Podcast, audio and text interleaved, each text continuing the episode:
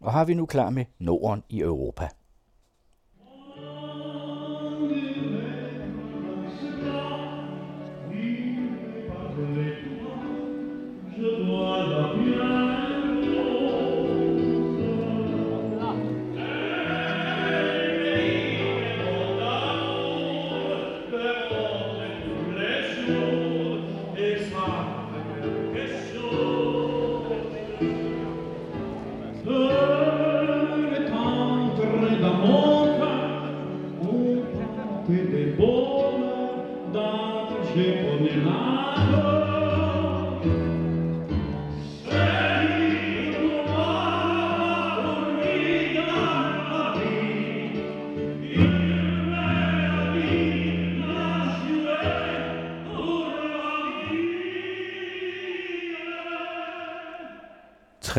Tenorer på torv i den italienske by Padua. Stemmer mødes, og alt er smuk harmoni.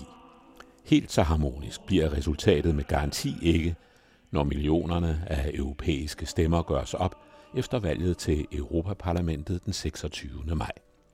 Usikkerheden er stor, men en ting er sikker, formanden for Europakommissionen Jean-Claude Juncker bliver snart erstattet af en ny formand.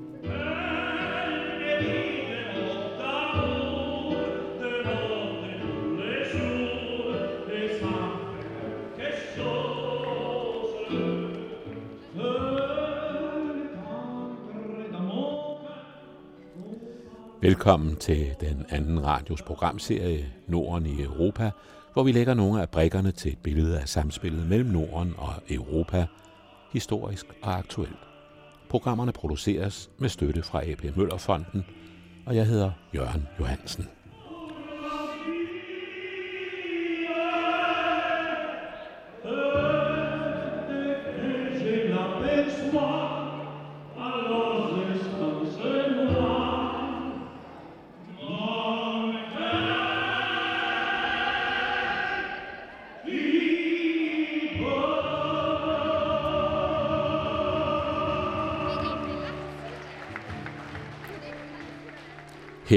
Falderæbet har Europakommissionen en række politiske anbefalinger til, hvordan Europa kan forme sin fremtid i en stadig mere multipolær og usikker verden.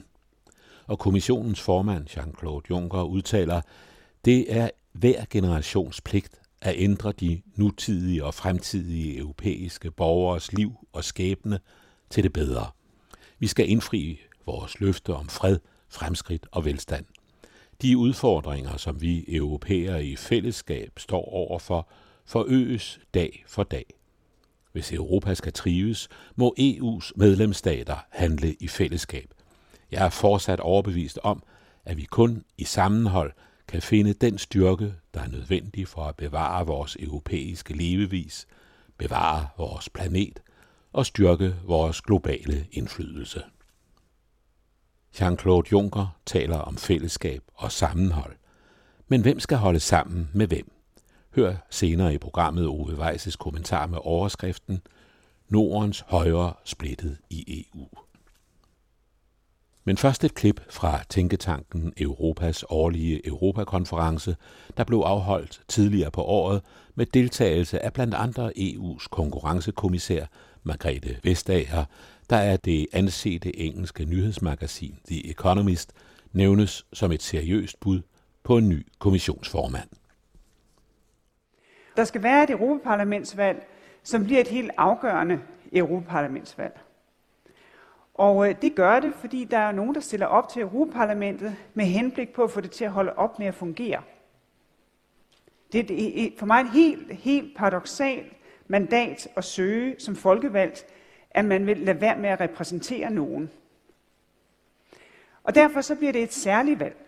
Fordi det er et valg, hvor vi må bede så mange som overhovedet muligt om at komme til stemmeurnerne og bekræfte, at de vil have et levende, konstruktivt, diskuterende, løsningsorienteret parlament. Ikke nødvendigvis at bede folk selvfølgelig om at stemme om det, på det samme parti, men at stemme på partier, som faktisk har indstillingen. Vi kommer her med vores stærke grundholdninger, vores store visioner, men vi kommer med henblik på at finde løsninger. Og når det at få folk til at stemme er så vigtigt, så er det jo fordi, det er mest engagerende at stemme, hvis man virkelig er oppe i røde felt. Og det vil sige, at vi har øh, sådan de overbeviste nationalister, og vi har de mest overbeviste europæere, men begge grupper er nok formodentlig mindretal. Det store flertal har børn, der skal til svømning, og mad, der skal på bordet, og arbejde, der skal passes, og skal derfor have en ekstra tilskyndelse til at bruge den stemmeret, som er det fundamentale i et demokrati. Og det mener jeg må være den første og den vigtigste opgave for alle, der brænder for ikke kun Europas rolle i verden, men også Europas bidrag til, at vi alle sammen får en hverdag, som vi synes er god og lovende, og hvor vi har tillid til fremtiden. Fordi øh, det her valg, det handler ikke om europæisk demokrati imod et nationalt demokrati.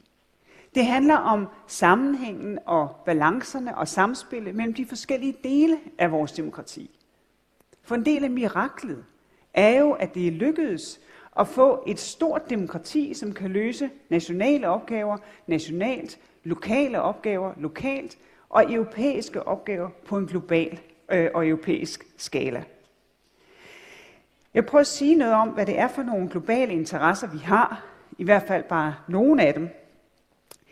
Sige noget om, hvad det er, der udfordrer os globalt, men også hvad der udfordrer os internt i Europa, og dermed også jo selvfølgelig slutte af med, hvad det er det så, vi har at bygge på. Fordi det vi tror på, og det vi øh, har af globale interesser, det er ikke sådan nogle flyvske abstraktioner. Det er ting, som er bundet i vores hverdagsvirkelighed. Øh, det helt grundlæggende er, hvordan vi bekæmper klimaforandringer og tilpasser os til dem, der er uafvendelige.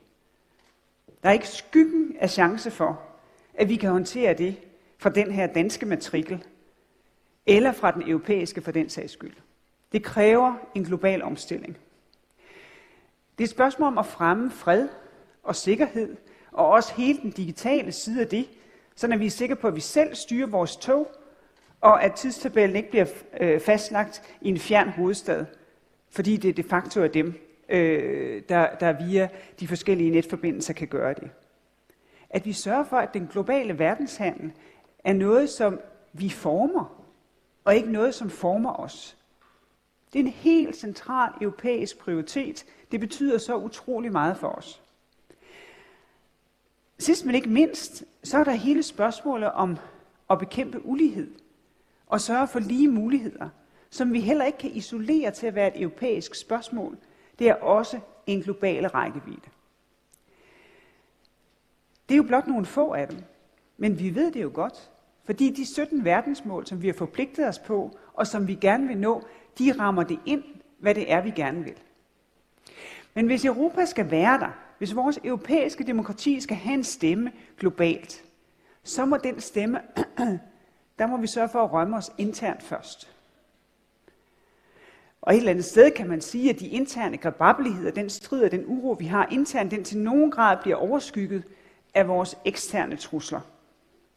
Fordi øh, det fylder jo noget, det der foregår rundt omkring os. Øh, det er jo, som det allerede er fremgået, både det statsministeren sagde og det, som formanden sagde, at verden er et andet sted i dag, end den var for fem år siden. Så bare ganske kort. Den amerikanske regering udfordrer vores tro på både bilateralt og multilateralt samarbejde, både når det kommer til klima, når det kommer til handel, når det kommer til fred og sikkerhed. Rusland synes at have en umindsket vilje til at forsøge at påvirke vores valghandlinger for at destabilisere vores demokratier. Kina har gigantiske globale ambitioner, som bygger på helt andre værdier end vores. Der er et andet pres, men der er også en anden mulighed for Europa, end der har været før. Men hvis vi skal udfolde de muligheder, jamen så må vi jo selvfølgelig se på vores eget hus. Og vores eget hus, det er jo i sagens natur præget af, som allerede denne dag har været præget af det, at et medlem vil forlade unionen. Det kan ikke være anderledes, end at det sætter dagsordenen, fordi det er første gang, det sker. Og grundlæggende, helt fundamentale værdier, som vi alle sammen har skrevet under på, om retsstaten, om at vi er lige for loven, bliver udfordret i medlemslande som Polen og Ungarn. bliver diskuteret det i kommissionens møder igen og igen og igen. I ved, hvor mange retssager vi har i forhold til nogle af de love, som bliver vedtaget i Polen og Ungarn. Det er helt fundamentale ting. Det er nede i maven. Det er det, vi tror på. Så vi har nok at gøre. Det, der jo så bare er ved det, det er, at Europa er det bedste sted at leve. Nogensinde. Især hvis man er kvinde selvfølgelig. Men der er bare det ved det, at det betyder ikke nødvendigvis, at vi så kan sige, så er alt godt. Fordi øh, det, at det er det bedste sted at leve, det betyder jo ikke, at alle har det godt. Det betyder kun, at vi er nået langt. Jeg tror, mange mennesker savner det, som er en helt, en helt afgørende del af ens tilværelse, og det er tro på fremtiden. Fordi øh, det, er jo, det er jo rigtigt, at der er vækst i alle lande. Det er rigtigt, at vi har nået meget.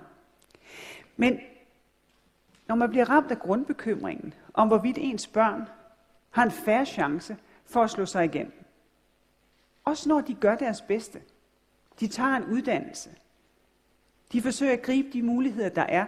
Hvis de ikke har den mulighed, så risikerer vi selvfølgelig, at vores frustration bliver til vrede. Hvis vi bekymrer os for, om vi kan drikke vandet i hanerne, om klimaforandringer kan håndteres, øh, og hvordan det påvirker vores hverdag og vores klode, om den splittelse, det er på den ene side at ville beskytte mennesker, som må flygte fra krig og forfølgelse, og på den anden side gerne vil sende en venlig, men bestemt besked til mennesker, som ulovligt forsøger at indvandre til Europa, at det kan man altså ikke.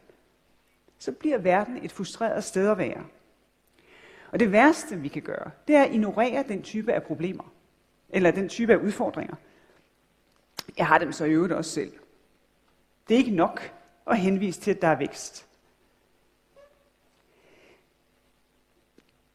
Det, øh, det, som er en del af udfordringen, det er jo at lade være med at afskrive spørgsmål, som bliver rejst af folk, som vi ikke deler demokratisk grundsyn med. Hvis vi tillader os at lade denne verdens populister, eller hvad vi ønsker at kalde dem, og monopolisere spørgsmålet om at bekæmpe ulighed, så begår vi en grundlæggende fejltagelse. Fordi det spørgsmål er lige så relevant for os, der er grundlæggende tilhængere af retsstaten og demokratiet, sådan som vi kender det. Og dermed jo også sagt, at hvis valgte demokratiske politikere ikke er villige til at gøre noget for de ting, som bekymrer os, så kan det jo ikke undre nogen, at vælgere afskriver demokratiet, som vi kender det, og vælger noget helt andet. I forhold til alt det sortsyn, så er paradokset jo, at vi har vist, at vi, hvad vi kan i Europa. Og som statsministeren også sagde, så er det jo ikke sådan, at fortidens gevinster nødvendigvis gør, at vi kan være sikre på at løse problemer i fremtiden. Men vi sidder altså på en helt fantastisk, uerkendt viden om, evne til, færdighed inden for problemløsning. Europa var jo ødelagt. Fysisk og mentalt ødelagt. Et dybt splittet kontinent. Og her er vi så. Et samlet kontinent. Et indre marked, som har skabt baggrund for fantastiske virksomheder. Som er en del af det helt fundamentale grundlag for, at små såvel som store virksomheder bliver ved med at skabe arbejdspladser. Der har aldrig været så mange jobs i Europa, som der er i dag. Der er en fantastisk startup-scene. Der er europæiske teknologier, som er en helt central del af løsningen på, hvordan vi omstiller til klimaforandringer. Europa har så gigantisk meget at byde på, og det er lykkedes at lave et demokrati, som rækker fra det helt nære til det globale niveau. Og det er derfor, jeg er en optimistisk realist. Optimist, fordi pessimister aldrig får udrettet noget. Realist, fordi jeg kan se, hvor meget vi har udrettet. Vi har noget at have det i. Det, der bare er ufravigeligt, det er, om vi kan finde det i os og blive enige med andre. Det er det, der er den egentlige nøgle. Fordi alle de problemer, vi har, de er tekniske, praktiske, organisatoriske i deres natur. Men forudsætningen er, at vi gerne vil løse dem. Hvis vi egentlig hellere gerne vil sidde med vores egen holdning for os selv og varme os ved det lejrbål, så løser vi ingenting. Men det er varmt, og det føles godt lige nu og her, og se, at de andre er nogle idioter, og jeg har ret. Tro mig, jeg har en lang erfaring i dansk politik. Men det, der jo sker i øjeblikket, det er, at alting bliver til dansk politik. At ingen har flertal længere noget sted. At alle bliver nødt til at indse, at man må samarbejde med nogen, man egentlig troede, man sådan helt gedin bare kunne være uenig med. Og sige, de er min kontrast, det er de andre, det er os, der kører med det. Over hele Europa, der må politiske partier samarbejde med nogen, de ikke havde troet, de nogensinde skulle samarbejde med. Vi må forvente, at det europæiske råd kan få en sådan sammensætning. At de kendte koalitioner, de bryder sammen. Vi må forvente, at Europaparlamentet kan få en sådan sammensætning, at vi må se nogle helt andre samarbejdsmønstre, hvis vi faktisk vil have løsninger, der findes i Europaparlamentet. Og derfor så er der selvfølgelig en ting, der er helt afgørende. Og det er lige præcis, at når vi kritiserer, og når vi ønsker noget andet, så gør vi det altid med det udgangspunkt, at vi gerne vil finde en løsning. Og i løbet af de næste fem år, der skal de mennesker, som bliver valgt til det europæiske råd, og dermed til alle fagrådene og til Europaparlamentet, jo kaste sig ind i og finde konkrete løsninger på vores klimaomstilling, på at fremme fred og sikkerhed, på at sørge for færre handel og konkurrenceforhold, også i hele den digitale omstilling, at løse kulturelle og demokratiske spørgsmål og bekæmpe ulighed. Og ikke en af gangen, men på samme tid, fordi det hænger sammen. Vi kan ikke omstille Europas klima og bidrage til en global klimamæssig omstilling, uden at gøre det på en måde, som tager hensyn til spørgsmål om beskæftigelse og lighed. Fordi så løser vi kun et problem, men skaber et større et et andet sted. Noget af det arbejde, som jeg gør for eksempel på statsstøtteområdet, det handler jo blandt andet om, hvad gør man, når en kulmine ikke længere er rentabel.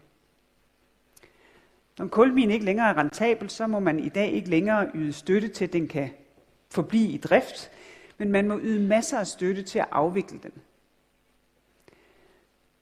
Det kan være, at 15.000 mennesker er afhængige af den aktivitet, der foregår i det område. Og det er måske tredje eller fjerde generation i en familie, der arbejder inden for kulminedrift. Så kan man jo ikke bare komme og sige, ja, det var ærgerligt. Så længe det varede, der gik det godt, men nu går vi over til vindmøller. Det, der er en del af nøglen, det er jo at tillade sig den langsomhed, det kræver at inddrage folk i de løsninger, der kommer til at fungere. Fordi når folk bliver utålmodige, fordi det tager tid, så er det jo fordi, man har stillet sig i udsigt, vi skal nok løse det for jer, i stedet for at sige, lad os finde ud af, hvordan vi løser det sammen. Og øh, klimaet er det første. Noget af det, som jeg synes, vi lidt undervurderer herhjemme, det er Connie Hedegaards indsats på det område. Hvis ikke hun havde arbejdet utrætteligt for at skabe en fælles europæisk position, så havde vi ikke haft Paris-aftalen i dag. Så havde der ikke været noget at samle op for hendes efterfølger, øh, Miguel øh, Canete. Det er den type af enighed, der skal til. Det er den type af inklusion, der skal til. Nu følger vi jo selvfølgelig op med konkrete planer, men ikke desto mindre. Når vi vil fremme fred og sikkerhed, så kræver det også den nødvendighed at sige, det tager tid at få løsningen til at virke. Til gengæld har I været med til at finde løsningen. Da der kom måske 1,2 millioner mennesker og søgte vores beskyttelse, så blev der handlet med det samme. Der blev reddet mennesker. Der har reddet rigtig, rigtig mange menneskeliv i Middelhavet. Der blev også skabt en europæisk kyst- og grænsevagt, som vi havde bøvlet med i næsten et årti. I løbet af 11 måneder, så var den etableret. Der blev etableret partnerskaber med en række af de afrikanske lande, hvor mennesker i videst udstrækning forlader deres hjem for at forsøge at fly, øh, søge lykken i et andet sted. Og et langt stykke hen ad vejen, så er det lykkedes. Men i vores hoveder, så ser vi stadigvæk risikoen for mennesker, der vandrer på de danske motorveje. Fordi det tager tid for løsninger og bundfældelser, så vi ser, at forandringen er kommet, hvis ikke vi har været en del af beslutningsprocessen. Jeg skal ikke trætte jer med alt det konkrete, som skal gøres, men kun vende tilbage til det, der er min fundamentale pointe, nemlig at Europa har en global rolle at spille. For vores egen skyld, fordi der er ting, der er vigtige i vores hverdagsvirkelighed, som har et globalt aftryk. Og hvis det skal lykkes, så kan det kun lykkes, hvis vi får et Europa, som er villigt til at samarbejde om det. Fordi vi er gået i gang med forandringen. De nationale valg og det europæiske valg, de vil selvfølgelig bringe nye politiske dagsordner, men de vil bygge på et arbejde, som er sat i gang. Det gælder for eksempel handelsaftalerne. De handelsaftaler, som min kollega Cecilie Malmstrøm indgår i de her år, de er anderledes end dem, vi indgik tidligere. Fordi vi har så at sige pensioneret det gamle frihandelsbegreb og sagt, at en moderne, ordentlig fri aftale, handelsaftale, den bygger på gensidighed. Fordi når vi handler med hinanden, så skal det bygge på værdier og på tillid og på gensidighed, så at vi ikke bare importerer arbejdsforhold, som vi ikke vil acceptere hos os selv. Og den måde, vi lovgiver på i dag, er anderledes. Vi gør langt mere for at sikre, at love faktisk bliver gjort til virkelighed, i stedet for bare at lade den europæiske lovmølle køre. Vi har faktisk, øh, og det er selvfølgelig helt usynligt, så det er en hemmelighed, jeg fortæller jer nu. En gang om måneden, så ser kollegerne og jeg igennem den lovgivning, som er vedtaget, at den også gjort til virkelighed i alle lande. Og så kommer der jo først et venligt brev, og så kommer der et mindre venligt brev, og så kommer der en indkaldelse til at stille foran vores europæiske domstol. Fordi det er jo fuldstændig rigtigt, som statsministeren siger. Det er jo ikke rimeligt over for lovgiver, hvis ikke man følger op på, om lovgivningen bliver gjort til virkelighed. Det er da nærmest respektløst. Som om det var beskæftigelsesterapi at vedtage nye lovgivninger, uden at sørge for, at virkeligheden faktisk ændrer sig. Og derfor så er den forandring, som vi efterspørger, den er sat i gang. Og selvom den kan få mere momentum, og selvom der kan ske mere, så forudsætter den stadigvæk én ting. Den forudsætter, at vi vil det. Og afslutningsvis, nu når vi er i disse hellige haller, nu når vi er under værtskabet af Tænketanken i Europa, og dermed jo også industrien spiller en hovedrolle, så er der jo også bare det at sige, at det kan industrien blive ved med at gøre. Fordi den tro på fremtiden, som er fundamentet for et aktivt levende demokrati, den bidrager danske virksomheder og europæiske virksomheder til. Fordi vi selv kan gøre så meget. Når det kommer til klimaforandringer, når det kommer til jobskabelse, når det kommer til at ansætte lærlinge, så fylder industrien noget. Og når industrien fylder noget og gør noget, tager unge med ombord, viser, hvad man gør for at bidrage til at mindske klimaforandringer, så er man med til at skabe tillid. Ikke kun den tillid, som rejser langt, fordi den skal komme fra vores folkevalgte, men den tillid, som skal rejse kort, fordi den kommer fra mennesker, som man umiddelbart har der. Og det synes jeg må være forudsætningen. Og bare så, at ingen gik glip af det. Det vigtigste, vi har foran os, det er at få så mange som muligt til at stemme til Europaparlamentsvalget. Fordi de allerfleste mennesker, de vil gerne have løsninger. Men de har travlt. De har et liv. Der er børn, der skal køres. Der er mad, der skal på bordet. Og derfor så er forudsætningen for et demokrati, det er et, hvor mennesker, som har det på den måde, de tænker, er der noget, jeg skal en søndag i maj, så er det hen og sætte mit kryds for en løsningsorienteret fremtid. Tak for ordet. Du hørte Margrethe Vestager i et uddrag fra Tænketanken Europas årlige Europakonference, og nu til Ove Weiss og hans kommentar med titlen Nordens højre splittet i EU. Efter gensidig hyldest for mindre end et år siden, er der kommet kur på tråden mellem Nationalkonservative Danske Folkeparti og de sande finder på den ene side, og Sverigedemokraterne på den anden. Som digteren Christian Winter skriver i sangen om de to drosler, der sad på bøgekvist, så gode venner var de vist. Sidste sommer opfyldte Dansk Folkeparti søsterparti Sverigedemokraternes brændende ønske om optagelse af partiets to medlemmer, Christina Winberg og Peter Lundgren, i EU-parlamentets pt. tredje største gruppe, europæiske konservative og reformister, forkortet ECR. Her sidder i forvejen et tredje nordisk højreparti, de sande finder, og, nok så væsentligt, de britiske konservative tøjerne, som trods alle Brexit-trakasserierne har givet gruppen et skær af noblesse. Og det var netop denne konservative død, tøjerne værnede om i modviljen mod de svenske nationalkonservative med rødder i gammel og nynazismen.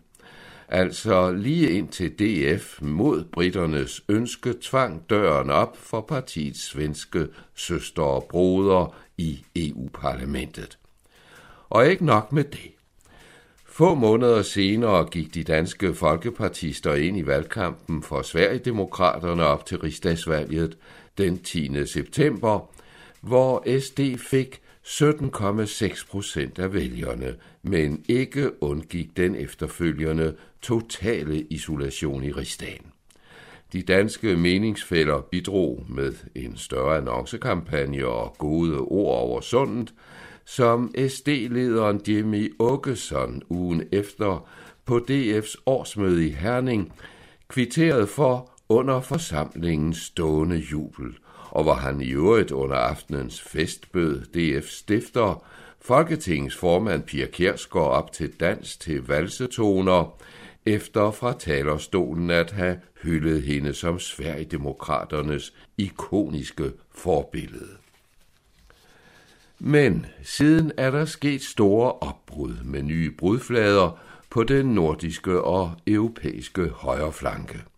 I erkendelse af en uundgåelig svækkelse af ECR-gruppen med tøjernes bye-bye, med den forventede eller i hvert fald bebudede Brexit, har Dansk Folkeparti og de sande finder søgt nye græsgange i samarbejde med andre nationalkonservative partier i EU-parlamentet, blandt andre italienske Lega, Frihedspartiet i Østrig, Alternative für Deutschland og senest franske Marine Le Pens nationalsamling. Sverigedemokraterne derimod deltager ikke i den nye højre alliance, som har store forventninger til EU-parlamentsvalgene fra den 23. til 26. maj. For som der også står i digtet om de to drosler, en fløj til vest og en til øst. Og det synes netop at være hovedårsagen til brudet mellem på den ene side de svenske højre nationalister og på den anden side de danske og finske.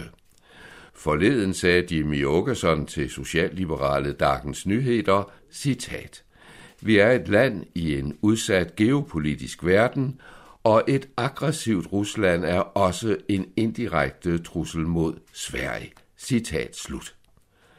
Sverigedemokraterne og i øvrigt også det polske regeringsparti PIS, PIS, ja, sådan forkortes det faktisk, afviser den nye alliance blandt andet fordi italienske lega med indrigsminister Matteo Salvini i spidsen og også Marine Le Pen har nære forbindelser til Putins Rusland.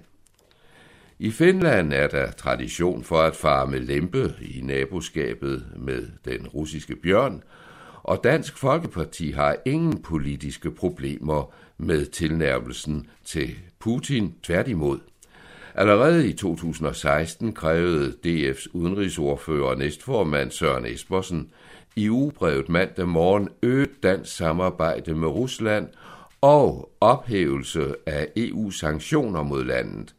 Og så mente han i lighed med partifælden Marie Krarup, at EU er en større trussel mod Danmark end Putin, også trods de russiske militære aggressioner i Østersøområdet. Dengang vagte det opsigt både herhjemme og i udlandet, at Krav ønskede EU lagt i graven. Hvis Putin eller Marine Le Pen kan hjælpe med det, så er det helt fint, om det så var fanden selv, sagde hun. Så man må gå ud fra, at der var tale om sjælenes overensstemmelse, da Søren Espersen forleden modtog netop Le Pen på Christiansborgs trappe. Ikke, som dele af pressen hævdede i sin egenskab af formand for Folketingets udenrigspolitiske nævn, altså ikke efter officiel indbydelse, men i sin værtsrolle som Dansk Folkepartis næstformand. Men det er ikke kun i selve europapolitikken, de tre nordiske lande står splittet. Der er også personlige kurer på tråden efter de varme følelser i og omkring det svenske rigsdagsvalg. Jeg er skuffet, og jeg føler mig taget på sengen, sagde Jimmy Åkesson forleden til Dagens Nyheder. Han havde håbet på, at han sammen med Dansk Folkeparti og de sande finder kunne have dannet en nordisk front til bekæmpelse af EU indefra efter det forestående EP-valg. I stedet har de to partier valgt selskabet med Le Pen, som ikke blot har udtalt beundring for Vladimir Putin, men angiveligt også har fået lån i en russisk bank til etablering af sit nye parti.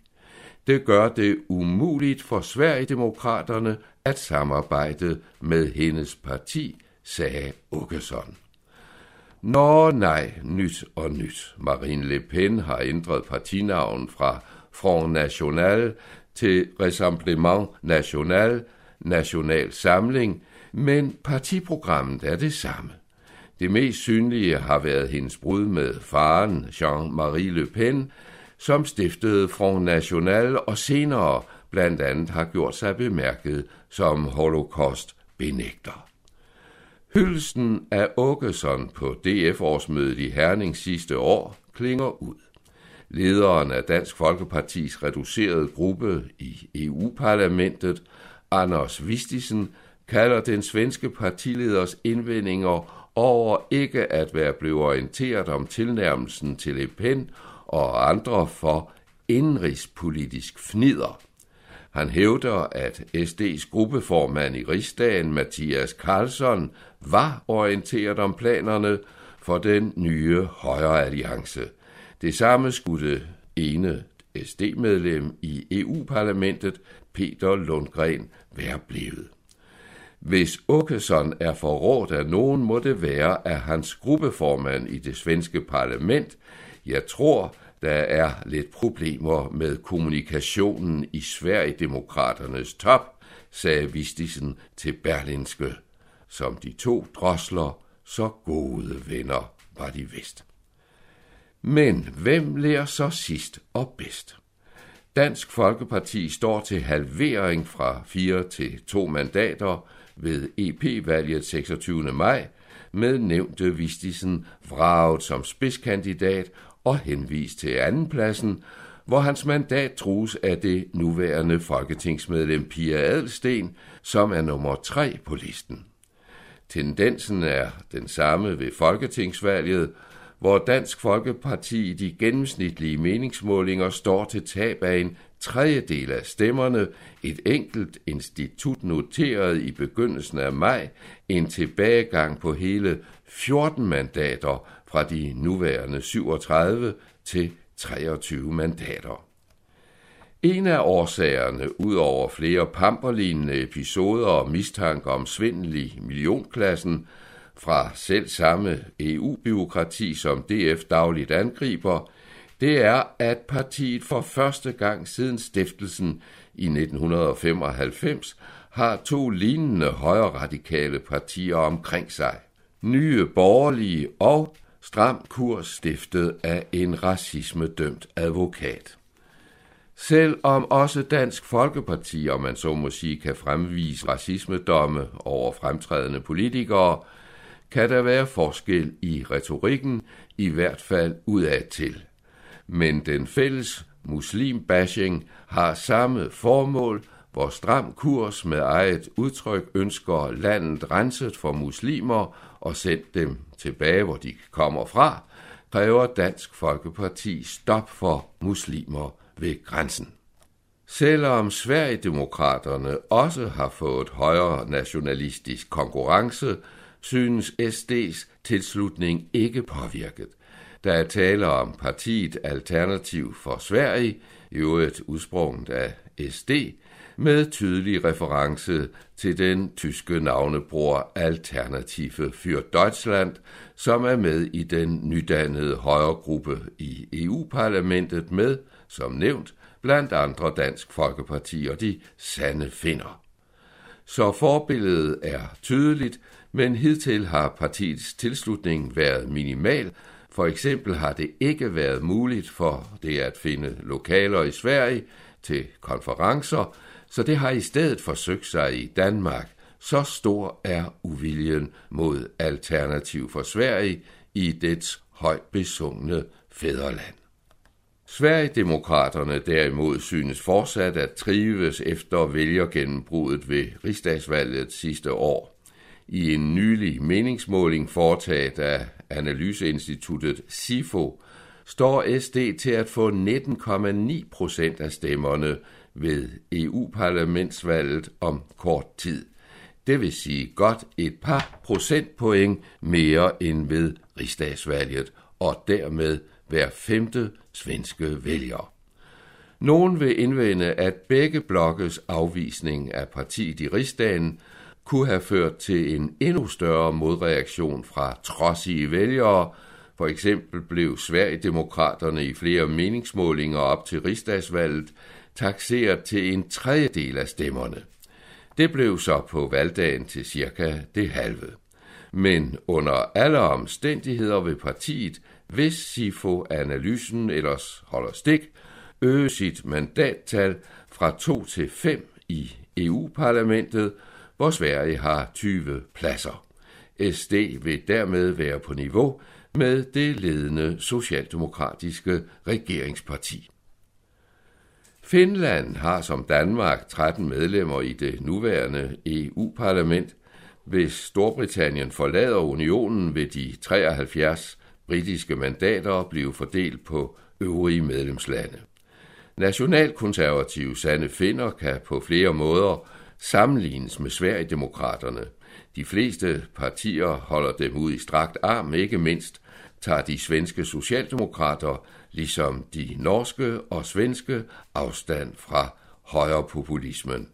I Norden er det danske socialdemokrati ene om at indgå væsentlige aftaler med nationalkonservatismen, især i udlændingepolitikken og i dele af social- og arbejdsmarkedspolitikken.